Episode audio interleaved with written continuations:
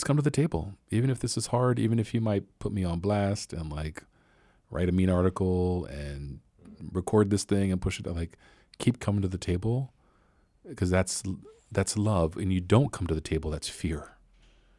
And I think very little grows well out of fear when that's the soil. Yeah. And love is a far more rich and um, nutrient-filled soil for good things to grow out of.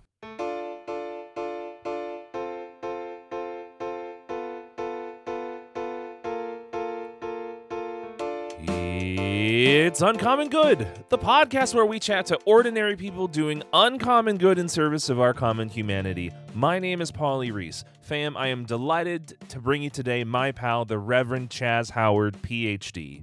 Chaz is the university chaplain and the inaugural vice president for social equity and community at the University of Pennsylvania, where he serves as one of only three vice president level executives of color. Quick content warning right off the top. We talk a lot about redlining and gentrification, poverty, Christian supremacy, and there is indirect discussion of white supremacy and police violence. So as always, if these things are not right for you to listen to, feel free to switch this one off and we will catch you in the next one. Chaz goes on to talk about growing up in Baltimore, the land history of present-day West Philly, moving beyond fear, acting from love, working on the clergy team of the Philadelphia Episcopal Cathedral, a favorite place of mine in Philly, and the still uncertain fate of the Black Bottom Community, a historic community of descendants of freed slaves currently being displaced from their homes by gentrification. This is a big one. This has so much weight and beauty and challenge all at the same time. Please enjoy my conversation to Chaz. It's January, and I'm very aware of the fact that both of us walked in to the studio today in very light clothing attire. Does it is is is it weird that we've had multiple sixty degree days in Philly in January to you? It's a great question. I mean, I, in one sense, there's the kind of snarky comment or I could make around Philly weather and, you know, Philly with these um, pump fakes into winter and then a flash yeah. of spring and then, then a blizzard after that that is happens here in Philadelphia. Um, and it's part of what we love about Philadelphia is you really never know and you get all the seasons twice here. That's true. I think there's an answer around global warming. And yeah. the way that it feels like weather patterns are changing and getting harsher. And there's something very frightening about that. Um, and I think it's possible that both can be true and the emotions behind both can be true. The the fear and the, the grief is probably a better description on one hand. And then the kind of um, benevolent shrug of that, um, that's, that's Philly, you know, um, that... That comes. I mean, this was over the holidays. We sort of had really, really, really chilly days where it was single digits here, and that very cold for Philadelphia. And then days where you know I'm going for a bike ride in in in short sleeves, which was glorious within like a week of each other. Um, so it's it it's deeply complicated, and it's I don't want to say it's okay that it's complicated, but I think it's okay to feel all the feelings of complexity around something like the weather. When we talk about those experiences of the fear and the grief, like those complicated feelings around existential things like the weather, Word. Can you say a little more what you mean by fear and grief? I think the grief in that, you know, around middle age, sure. I think there's a part of me that recognizes there will be consequences to actions of my age bracket and people above, above us that I probably won't feel the, the great burden of um, just because of life expectancy. Huh. But my kids and grandkids and the potentially the students I work with might, you know, I, yeah, I don't, I don't think the world will be terribly, terribly different twenty, thirty, forty years from now. one hundred years from now? Yeah. You know, I, it certainly our coastal cities might be really different. And the, yeah. the, the, the beating we take from hurricanes and tornadoes and heat waves and storms like that, a generation or two after us yeah. might feel in a very different way. And, I, and I'm sad yeah. about that. And I, and I, and I, so I'm not afraid about next summer's weather, but mm-hmm. I'm more concerned about what this means for those coming after and what this means for animals fifty, one hundred years from now. And what sort of animals maybe, maybe won't be here? I don't know. Yeah, that that's kind of, that that feels like a bummer to me. It's heavy. We we serve the area of University City. We talk about land acknowledgement of being on land unceded from the Lenni-Lenape tribe and the Black Bottom community. Conversations I'm sure we'll visit in, in, in our chat, but thinking about West Philly, historically in the areas around Penn, a lot of the residents tend to either work for the university or tend to be in a space where their lives are significantly impacted by the university's concerns and business. And many of those residents tend to be in a unsustainably lower income situation, I, I, I think, than what may necessarily be morally just. I am consistently emotionally impacted by the thought of how our, our neighbors are are potentially already being impacted by climate change. Um, it's a word, you know, the scholars who pursue environmental justice and activists who pursue environmental justice talk about um, it's disproportionately Black and brown and poor white people yeah. who are most impacted by Um, climate injustice and or climate inaction. Yeah. And so, you know, those of us who can own homes all around the country, in the middle of the country, and all around the world, don't feel the same sting. Others who maybe in certain um, more impacted spots are already feeling the lack of access to clean water. Yes. Already feeling um, terror from a hurricane. Yeah. You know, those of us who sort of live in the suburbs, two hours from the coast, hurricane's okay, and if it messes up our roof, we can sort of replace it again, and it's okay. Others, man, you might lose your home, yeah, and and your life, and there, there's a real class and racial dynamic to it. And you're absolutely right that it it disproportionately hurts certain people, particularly the poorest among us in quote the poorest major city in America, Philadelphia. Yeah, like my my seminarian days, like uh, out in uh, West Haven and Gulfport and. Seeing seeing how how Hurricane Sandy sort of mm. messed them up. Looking at hollowed out shells of restaurants and and and homes that were never even demolished because there's just everybody left. Like like and and and then uh, thinking back to two thousand five, the Lower Ninth Ward. In, oh uh, boy. Yeah. Um, I think I, I I think I was last down there in twenty. Ooh, twenty fifteen, and there are still huge swaths of of that town that are just still still abandoned. There, like, um, my my uncle tells a story of how FEMA just can't just can't get to those places to assist with the damage and to assist with the the demolition component of recovery, to be able to get to a level, legitimately a, a level playing field so that regrowth and rebuilding can happen. I, I, I think we forget how much work, the work of regrowth means the the tearing down of old things that and the the uprooting of old physical things and perhaps patterns of life that are no longer serving us well. Preach. We are taping at a time and in a location where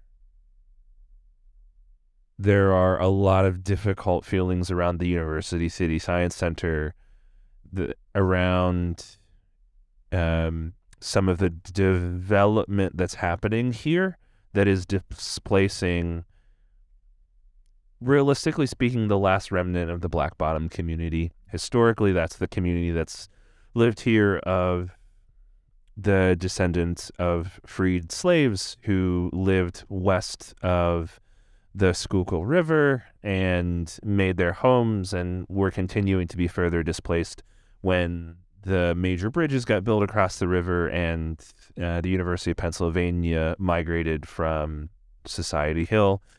You being a person operating at the vice president level of Penn, that you've had a very vulnerable seat to bear witness to all of that. Mm-hmm. And all of that, all of that story, all of the, all of that coverage is, is widely available on news outlets, in social media. Um, so, so I'm less interested in, in like the university space of this question, but I have to imagine that that's a lot to carry. Mm-hmm. Yeah, there's there's a lot there's a lot to say, you know, and I it, it's fascinating. I, I think it's right that you framed it in one sense in the shadow of our conversation around New Haven, West Haven, um, Yale, and and and those communities, New Orleans in some senses, Tulane to a different degree in those communities. I think yeah, Tulane. Yeah, there's a similar story of Baltimore with Hopkins and Baltimore and Columbia and Harlem. Like there's these relationships between um, oldish, very affluent institutions um, that are really complicated and that ha- can bring a lot of good and bring a lot of injury to a community. Um, with what's absolutely in real time happening here in West Philadelphia and uh, and and.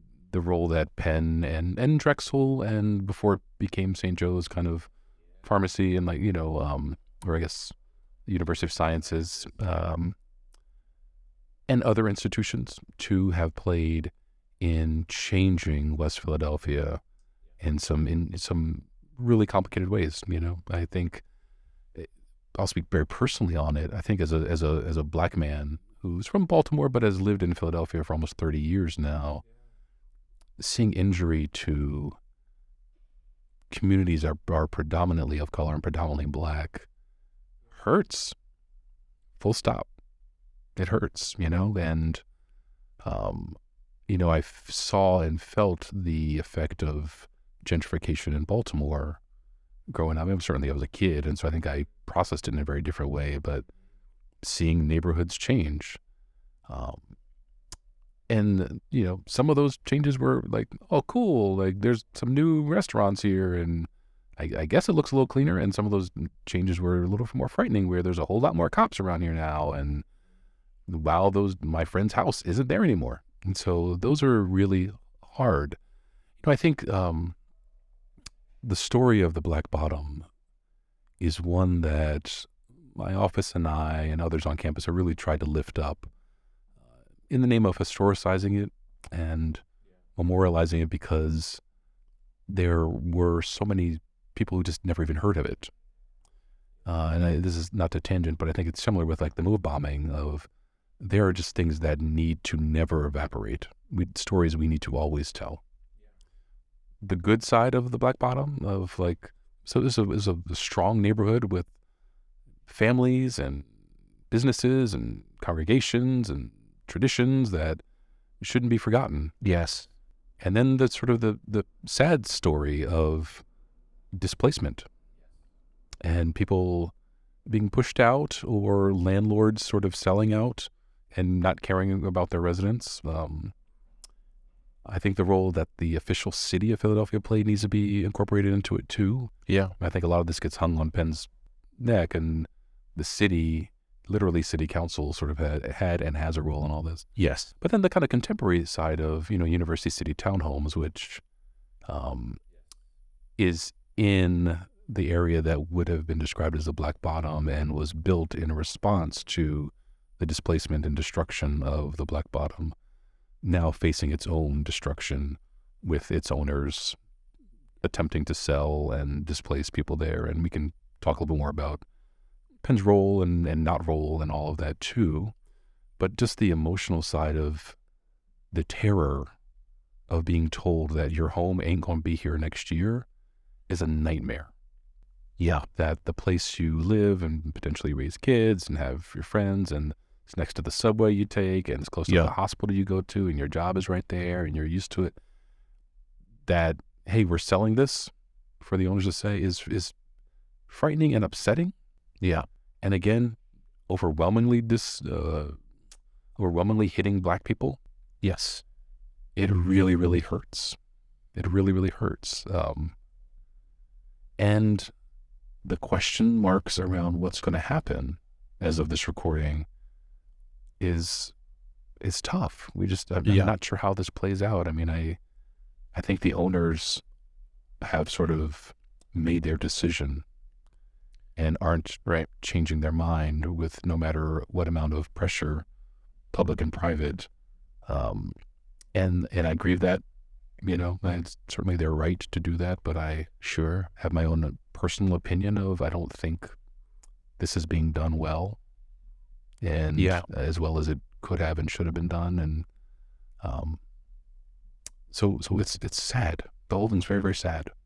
It is just profoundly sad. Um, there's a moment that just needs to be acknowledged. Like it, it just, just needs to be acknowledged that like these things are really, really heavy, but it does need to be acknowledged that the role of institutions like Penn, as you say, are, and Drexel and the Science Center and University of the Sciences, Saint Joe's, those are not the only side of the story, but it certainly feels like with the coverage that has been done in the news that they seem to be the fall guy. Well, I mean, and, and I think justly and unjustly, you know, I think justly in the sense of uh, these were institutions that played major roles in, gentrification is almost too light a word. Yes. In displacement of neighborhoods, not just the Black Bottom, by the way. There were there were a couple other sort of ethnic enclaves along along this path that have that aren't here anymore. Yes. Um, and the result of those actions fifty, almost sixty years ago, in part, are the cause of where we are today. Some of this is displacement. Some of it is white flight, too. And so they, you know, there was sort of a um, like a strong Italian neighborhood in West Philadelphia that, uh, as as Black people moved more from kind of uh, the ward where Du Bois does a Philadelphia Negro to West Philadelphia, that white flight went further west um, into the suburbs. Some of that in kind of South Philly. And so there's other reasons they left. Penn also sort of built these high rises for student dorms in, I guess, what we used to call superblock.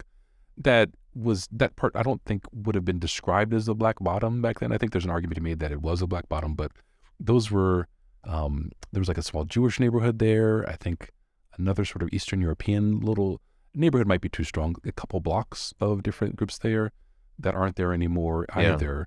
Yeah. Um, and it's worth noting a lot of this transition happened in different ways. Some of this was landlords wanting to cash out and homeowners wanting to cash out and seeking out the university and the city and and happily leaving. Yeah. And some of this was um, what we would almost call eminent domain that the city sort of takes over for city purposes. That is far more traumatizing and far more scary. And I think that's more the story of the Black Bottom than it is some of the other neighborhoods that just aren't here anymore. And then there's stuff that kind of um, is from turn of the century. There, right on the water, there was something called like Blockley House. It's this is mostly where like Penn Health System is right now, and it was kind of like an almshouse slash um, sort of like mental health facility, and there's sort of some um, kind of legal stuff going on there too that ultimately was not healthy and was not meeting code standards that kind of needed to be displaced and knocked down. Um, but that's a part of the history that's not there anymore. And then, then they put the, the convention center there, and then you put Penn's hospitals in there. There's no remnant of Blockley House left. It's just Chop and Penn left. Um, that too has been displaced in a different way. Um, and as you did at the beginning of our conversation, all of this was Lenni-Lenape land before all of that. Um, and, and, and forest and swamp that had animals and like that has also been knocked down, pushed out, and is a part of the history. Last little thing I'll say, um, this is not just the story of Philadelphia and West Philadelphia. This is the story of America.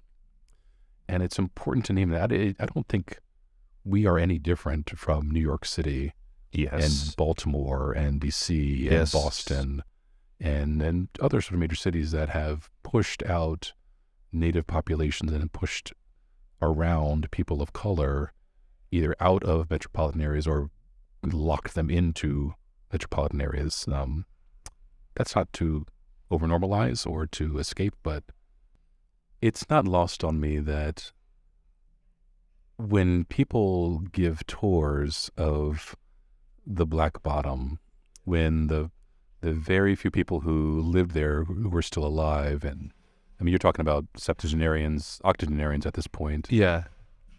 Or the kids of people who lived in the in the bottom uh, are still alive.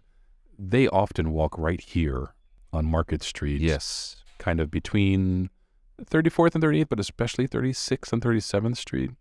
And they would say that we are recording this in the heart of what was the Black Bottom. Um, and it's complicated. I mean, there's a lot of, some might say a lot of good that's happening here with research and technology and jobs that are here and the education that's always happening. And yet um, the Black families that lived here, that rented from homes here, and the few that owned homes here don't have a lot to show for um, and don't have a lot of, don't have the same access that a lot of us do with, with you know, our access cards and, and financial resources and, um, it's, it's, it is, it's, it's complicated and it's sad.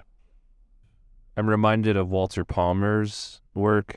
Yeah. Um, and, uh, he, he, I think he, he recorded a, a tour with a local N P R affiliate. Um, we'll link to it in the description, but, and, and certainly um, we're both affiliated with the cathedral. I also shout out of, of the neighbor, the neighborhood. I'm sure we'll get there at some point, but, um, and, and the community members that have told their stories who live in the townhomes as, as well. I hope in engaging this piece of conversation is that I don't think we've had the opportunity to participate in. We don't, we haven't had the opportunity to see, certainly in the media, as someone who lives and works in this neighborhood, at least for me, is opportunities to hear this story in a longer format. Because it's sound bites, it's social media. Walt's N P R video interview is five minutes long. And you, you, you can't even, I mean, that's a solid, that's half of a moth story. You can't, you can't tell a story in, in five minutes. So I think even just this part of the story, to have a little bit of extra time to just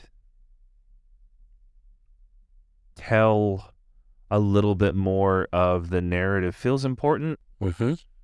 Feels very, very human in a way. Feel, feels very anti- anti-social media, ironically, for a podcast. one hundred percent. You know, if you ask someone to tell me about your family in five minutes, you're like, what, that you don't come close to doing it justice. Yeah. Um, or even, you know, tell me about your neighborhood where you grew up in five minutes. I can give you some bullet points of the neighbor there, kind of what it looked like, what it's near, but that doesn't capture it.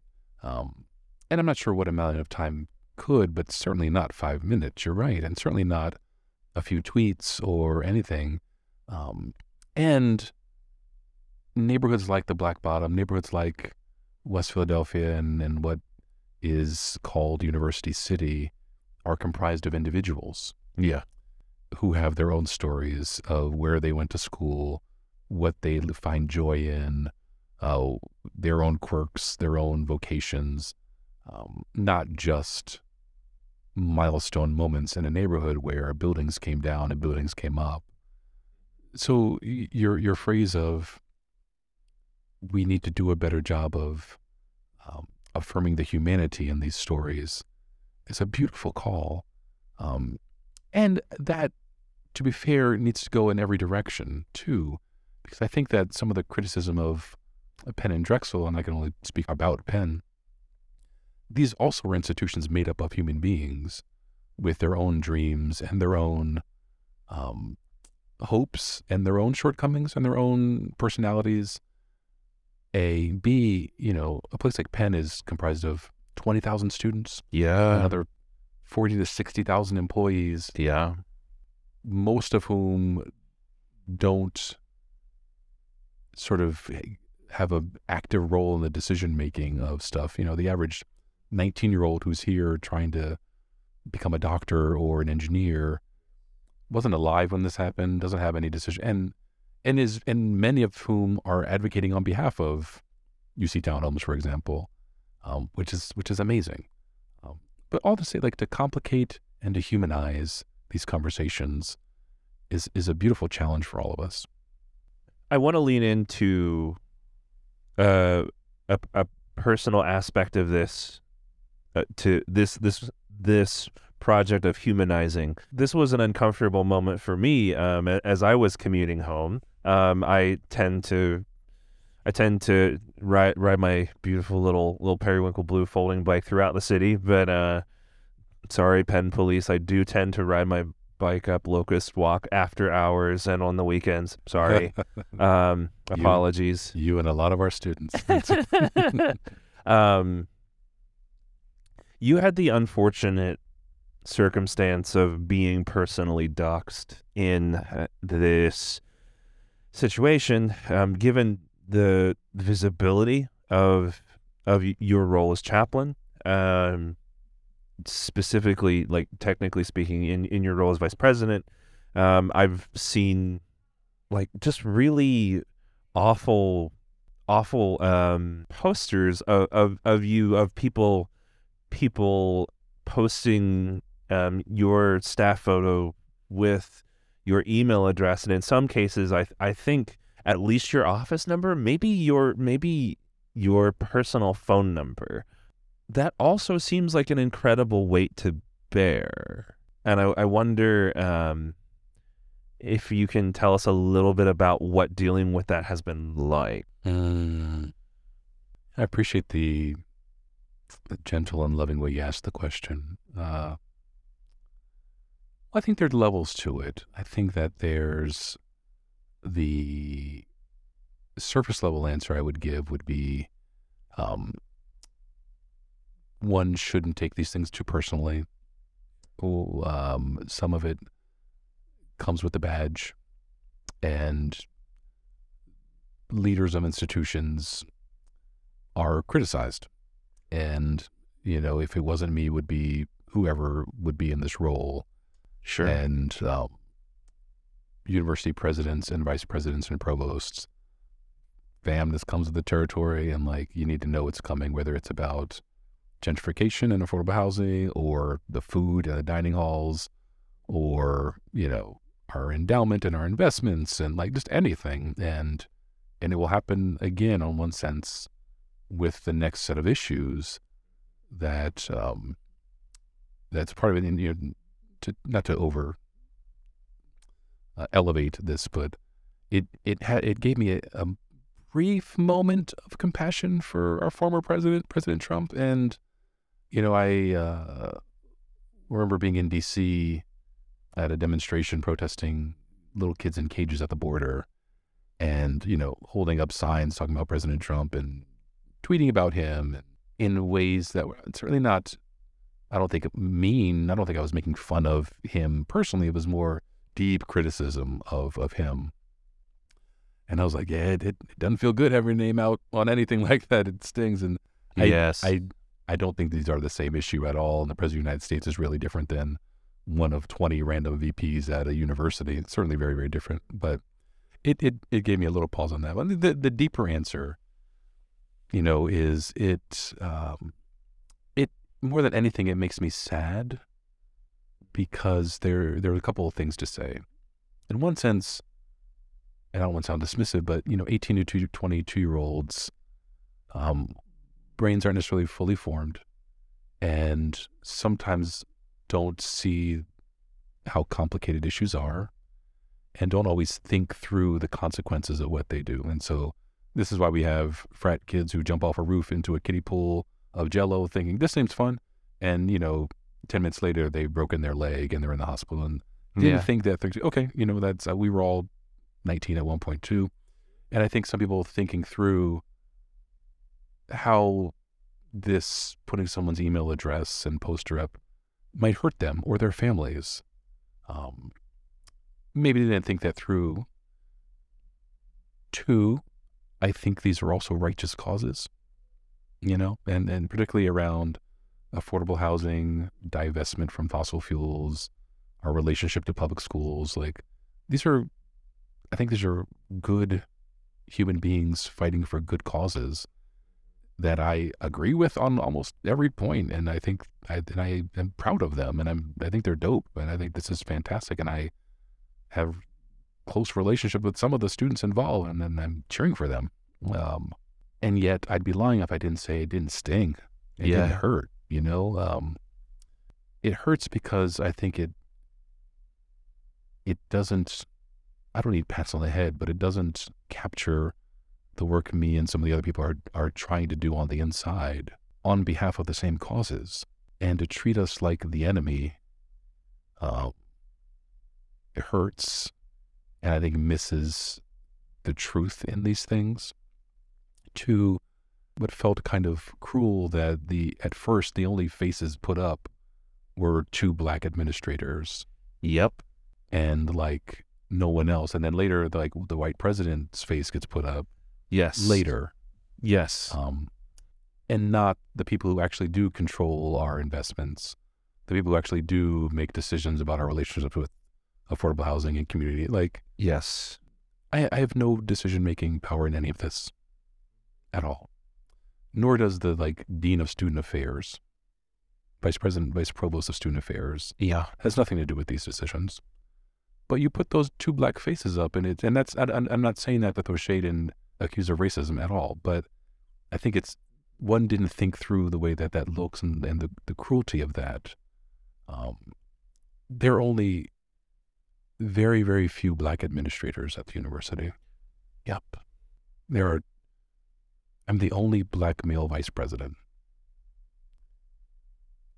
I'm one of the people who actually agrees with folks out there who are doing this, this stuff. You know, mostly we may disagree on tactic and details, but like, I'm with you.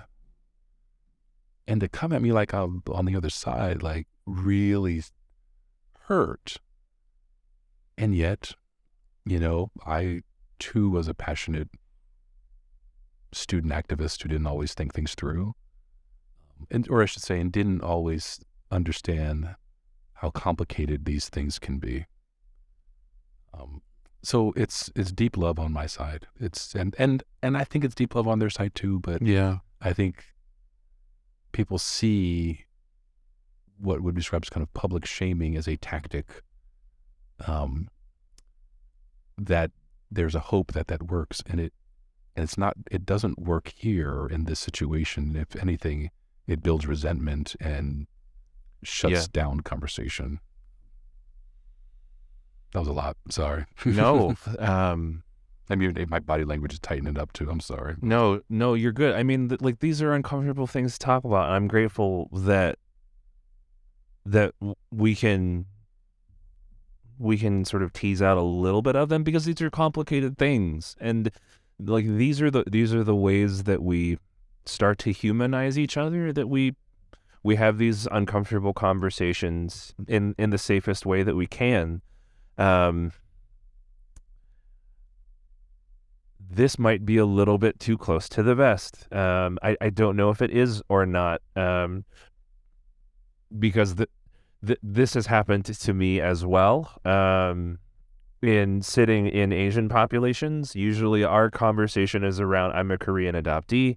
I don't speak, which means I don't speak Korean, and a lot of my indigenous traditions are lost to me, um, and I'm experiencing them more as a tourist.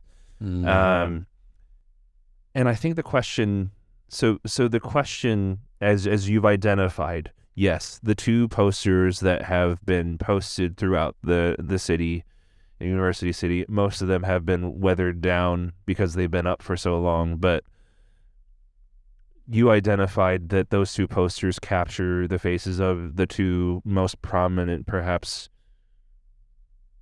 I don't, I, I don't know if there there are any other Black administrators at the V P level, at the C-suite level. Mm-hmm. Um, one. One. There we are, um, besides the two of you. So are do we live, with the mediascape that we have right now, are we living in a time where there's room to tease out the uncomfortable nuances of the issue of misplacement of racial pain? Because it, it, it certainly seems like people are trying to draw attention to the issue, and it seems like there is this tinge of traitorism that people are trying to point to.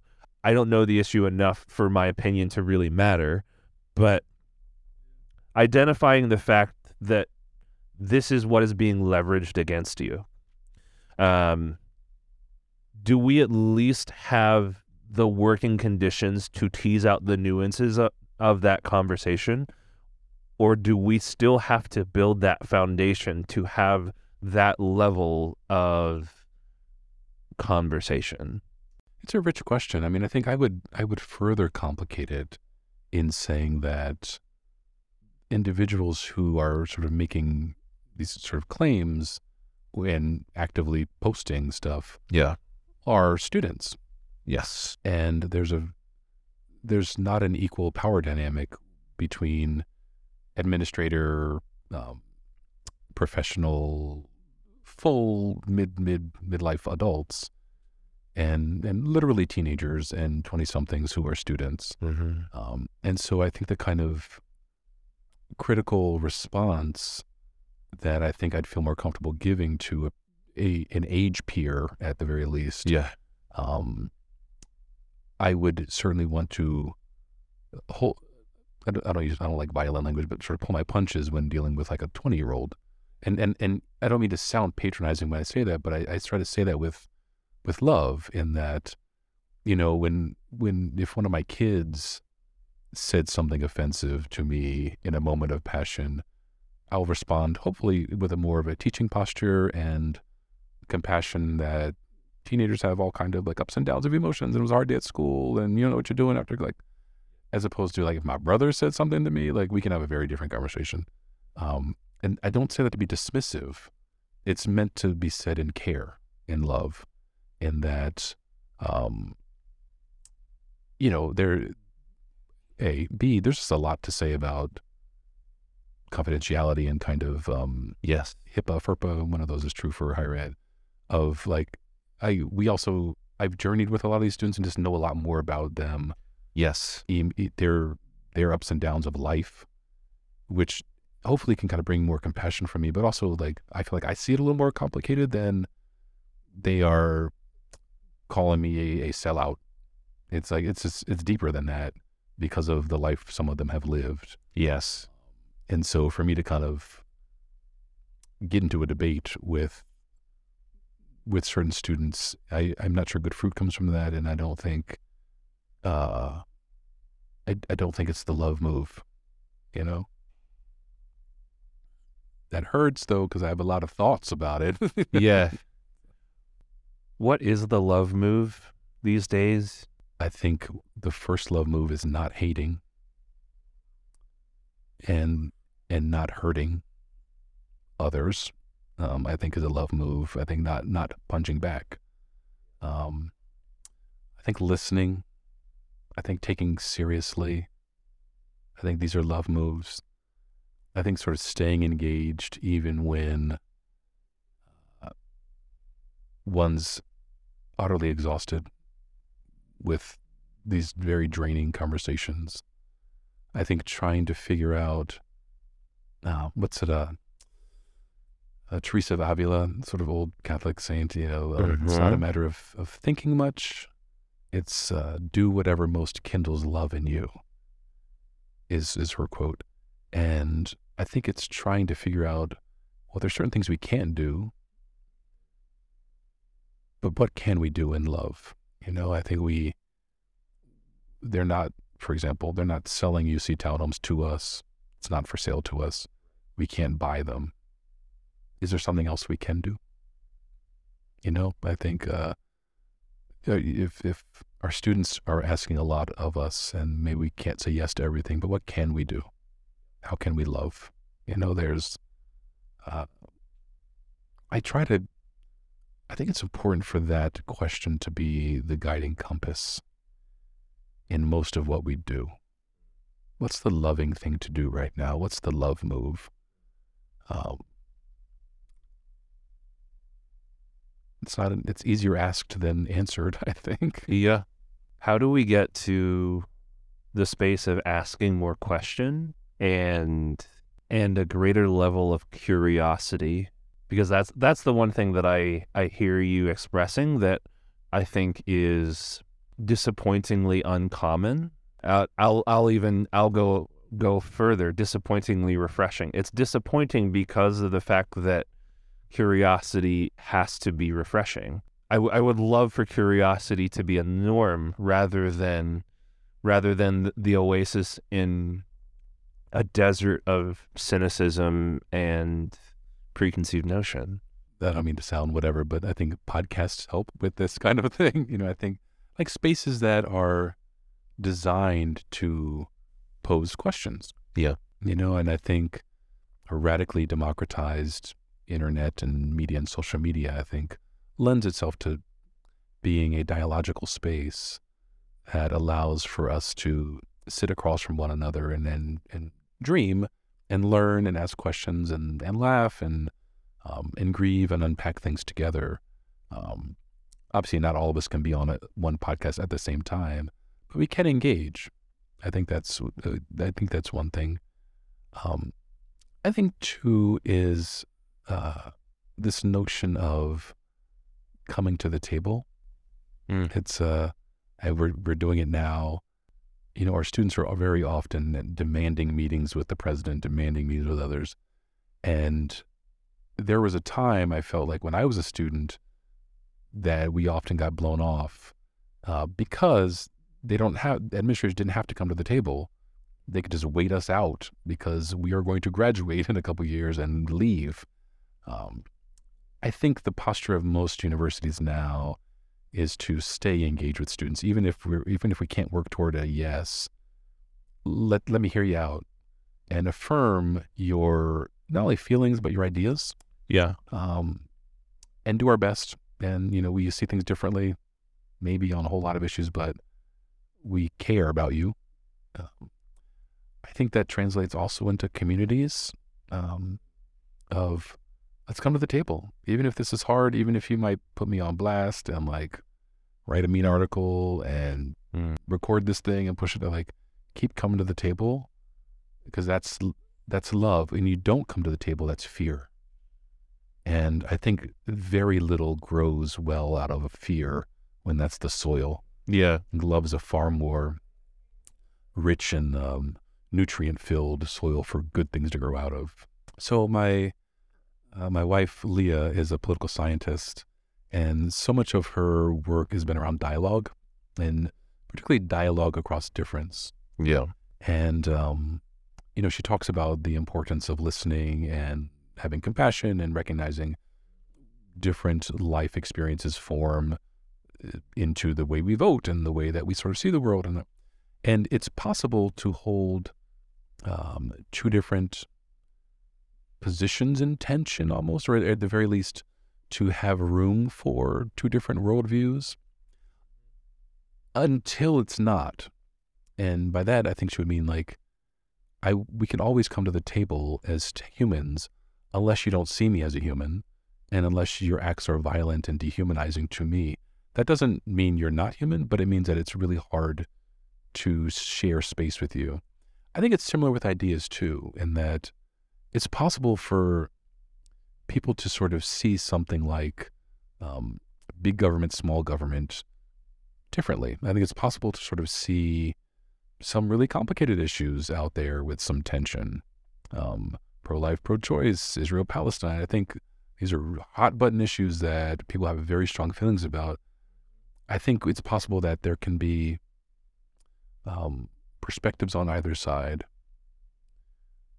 If one of those perspectives is, I want to get rid of a certain type of person, I want to do violence to you, I'm not sure I can hold that idea in tension. I can hold the people in tension, um, but I think that's very hard to do. Um, it's not so much holding ideas in tension, it's holding perspectives with equal care. Or even go even further. Maybe it's having love across difference. Even if your idea is a really bad one, like we can, I can love you and we can love each other and I can love and recognize the feelings across the table, even if your your idea makes no sense, you know, and, and if I could ramble for one more sentence. I mean, I think I've thought about this with some of the kind of dangerous conspiracy theory, kind of far right QAnon kind of stuff that sure is, um, I, I wish I could say this without a judgment scene, but like this is off the wall and it literally doesn't make any sense and contradicts itself and is, is whatever. I don't think we need to take those ideas seriously. I think we need to take those people very seriously, and the painful life journey that causes one to fall into that and makes one feel like they need to believe in those things. I think we can love them and care about them without having to, you know, give them any sort of seat at the dialogue around ideas that we need to wrestle with. But we can love them. Hmm. I think there's an answer somewhere in there of, of what I just said. What makes an idea a bad idea? I think you know things by their fruit. And I think if an idea causes major pain to others, certainly aspects of it might be bad. Mm. I think there's some good ideas that have hurt others too. You know, I think I think the idea of America is probably a good idea, a, a, a democratic nation that takes very seriously the voices of others, the voices of its citizens, um, as opposed to kind of an all-consuming monarchy. I think it's a good idea. But certainly the idea of America has hurt people too, and the displacement of others. Yeah. I think it's possible for a good idea to be cruel. I think a bad idea or bad aspects of ideas hurt people. Um, one. Two, I think that ideas that are just frankly not true, or that are based out of not a different perspective, but that are based out of a lie, um, with the intent of unhealthy gain from that lie, I think is a bad idea. And I think we've seen a good amount of that nationally recently. By untrue, we mean ideas that are objectively and patently false. Mm-hmm. Okay. Uh, huh. Um, there we are. Fair enough. Um, good qualifier. Good commercial. Good qualifier. This capacity to hold ideas in tension and to love across difference, where does that come from for, for you? It's a good question. I mean, I think a couple thoughts. Um, I think a couple thoughts. I... There's a musical number there. Like that's that, that's a song. That's a song that you need to write. Or we'll write that. Yeah. And then um, the, the two basses will will sing that. Drop some bars. I mean, I I would like to say it was, in one sense, the way I was educated um, in uh, in seminary, and I hope, I think in college too, in great part, this notion of, um, for example, kind of in a, in a in a Christian paradigm, there can be a range of ways to worship God. Uh-huh. And in one, some Christian paradigms. In some Christian paradigms. And uh, one doesn't have to be right or even better. They can be different, and they can be even in tension, and can be beautiful in tension, um, whether it's, quote, high church versus, quote, low church kind of stuff that um, both are really important to me and feel very at home for me. And I can hold them with, with, with both arms in love. That's sort of like a gentle example. I think there's harder examples around, um, you know, growing up in Baltimore in, you know, like McCullough Street, which is a block from where Freddie Gray got killed. Yeah. And growing up in Black North Baltimore in one sense, and then going as a scholarship kid to a white private school in Roland Park, which is mm. a sort of, sort of upper middle class area in, in Baltimore. Mm-hmm. And those aren't necessarily different opinions of things. They're just a very different worldviews, different worlds almost, that I felt comfortable and uncomfortable in on both sides at different times. Yeah. And that was just the life I navigated.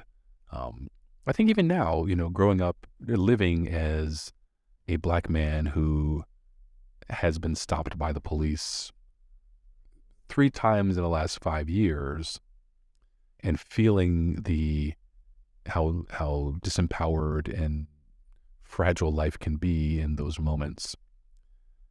And yet also at this point in life, being an upper middle, upper middle class, um, university administrator at a place like Penn. Yeah. And that sort of very interesting tension there, um, of having moments of being pretty poor growing up. Yeah. And moments of sort of, you know, living with real comfort now. Um, having that tension, um, I think was deeply formative for me, um, and has formed the way that I pretty often see issues. And so as I, if I look at something like town gown stuff of Penn and Philly, Hopkins, Baltimore, Yale, New Haven, I can sort of see these things with complexity, with the real good that a place, that a world-class research institution can bring to the world, that is the research that leads to the COVID vaccine. Yeah. Or, you know, saving lives every day in a health system, or educating people, like all that. And yet the tension around gentrification and over-policing and lack of access, and like, so I, I can sort of see these things with a tension, with a, with the, the comp, the complex, I don't know, tinted glasses that I think they need. I want to pivot a little bit. I have this phrase of, uh, um, a, a city like University City has a lot of ethnic food for white people.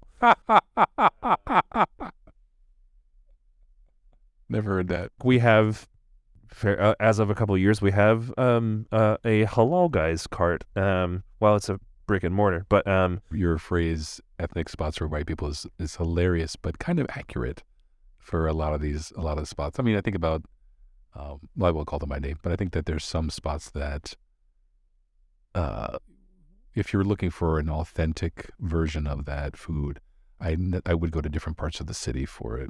Oh, yes. Uh, I do yes, think, yes, yes. I think there's some food truck exceptions. Um, I think there's a, a Caribbean food truck that is really good. Um, I think there's some halal trucks that stand out to me, and that I think people who really um, want a better version, I think, will find their way to. There's a, oh man, a, I think a Moroccan food truck, uh, like on the name of it, that is really, really good. And that's not always there, that I really, I think is just dope. Mm. I, I would be remiss if we ended the chat without talking a little bit about the Philadelphia Episcopal Cathedral. Um, Join us. I wonder if you can tell us a little bit of the story, why the Episcopal Church in twenty twenty-three? I think there's a couple of answers. The first is it's it's just a beautiful place, you know, like it, and at this season of life, um, I love a multi-sensory worshipful experience. It's vi- it's visually a lovely spot. There's just a lot to take in, be it stained glass or kind of, you know, the beautiful deep paintings on ceilings, and um, the lighting is cool, and the sort of the seating setup is different every season. There's a beautiful baptismal font there, and you sort of hear the water flowing. The music, I think, is top rate. Um, there's incense, and so you kind of get a little bit of the, the smell kind of thing going on there. Um, the different range of sounds, I think, be it the the magnification of of song that's there, um, or clear hearing of sermons, or even just like little things like there's like a little gong kind of thing that we hear after sermons, which is the, like I soak all that in, um, in a, in a way that I, I not sure every space I would. Uh, two, I think, you know, Dean Judy's development of the liturgy there, it has spoken to me. Uh, the the rhythm of the worship, the physic the physicality of the worship, the um the intersection of kind of old and new. I really love that. Uh, I think the, more than anything else is just my relationship with the dean, uh, yeah. who I've known for Uh, twenty-one years at this point. We did our summer um, sort of clinical pastoral education, kind of a chaplainy C P E C P E uh, summer internship together, and then became family way back then. And uh, I was delighted when she sort of was at the cathedral and then came back to the cathedral as dean. I think just her presence was probably the first magnet for me. Um, they're in its proximity to the university and the city. A friend um, invited you to church. Which is so often the way it happens. The people come in there. How about, how about you? Um, that's a really good question. Um, I'm very grateful. Um, listeners of the, the pod know that I'm in recent recovery uh, from, from bike accident, also um, connected to C P E. Um, And I, I'm also very grateful to the dean, um, to to Dean Judy, on a on a number of things, of being my uh, being my mentoring priest when I was in uh, the ordination process in the Episcopal Church in the past, um, in providing just top notch, empathetic, um, deeply compassionate pastoral care throughout seminary and then throughout recovery so far, um, and then um, having a place that's committed to a lot of the values we've talked about so far, about standing in the uncomfortable sort of middle places and trying to trying to be present and trying to listen, um, as you've said, when even when we can't necessarily give yeses or nos um, directly, or if it has to be a gentle no, um, the power the power of the gentle no. Um, there there's a there's another podcast hour by itself, um, which w- power of the gentle no. The power of the gentle no. Um, so those are the. Those are the, the couple of the start of of, of that, that iceberg of, of gratitude. Um, yeah. Um, and the music too. Um, like I, I have to shout out hopefully future guest uh, Tom Lloyd, whom we have to we have to acknowledge um, curates the the art installations, um, directs the choir, um Uh, yes, um, uh, professor of music emeritus at Haverford and Bryn Mawr Colleges, um, Grammy-nominated artist for his work with Bonhoeffer. Um, yeah, so um, the uh, all of those all of those wonderful honorifics. Also a Yale a Yale seminary person, um, Yale School of Music alum. Um, yeah, um, the, the multi-sensory as well. Um, mm-hmm. Yeah. Dope. Thank you for all of the time that you spent with us today.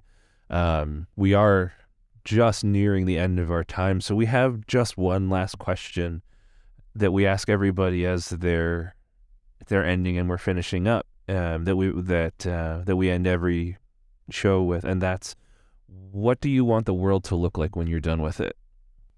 That's a beautiful question. I think my hope and prayer for the world when I'm transitioning is that it would be a place driven more by love and less by fear, and love for each other and love for creation, love for the planet, a special love for the most vulnerable. I think I would hope for a world that is far uh, less violent, far more uh, economically cooperative, and just kinder. So I think my most of my hopes are behavioral and relational. And I think that from that, a different physical world will emerge. Um, and I have hope. I really do think we are closer to that than we are to the opposite. Thanks so much for being with us today.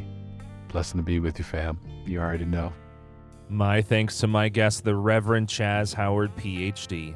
You can buy Chaz's most recent book, The Bottom, A Theopoetic of the Streets, wherever books are sold. And you can follow Chaz on Instagram at chaz dot howard. Thank you so much for tuning in to Uncommon Good with Pauly Reese. This program is produced in Southwest Philadelphia on the unceded land of the Lenni-Lenape tribe and the Black Bottom community. Our associate producers are Willa Jaffe and Kia Watkins. If you enjoyed listening to the show, please support us by leaving us a five-star review and a comment and subscribing wherever you listen to podcasts. It really helps people find us. Uncommon Good is also available on YouTube, TikTok, and Instagram at Uncommon Good Pod. Follow us there for closed captioned video content and more goodies. We love questions and feedback. You can send us a D M on social media or an email at uncommon good pod at gmail dot com. Thank you so much for listening. Until next time, wishing you every uncommon good, to do your uncommon good, to be the uncommon good.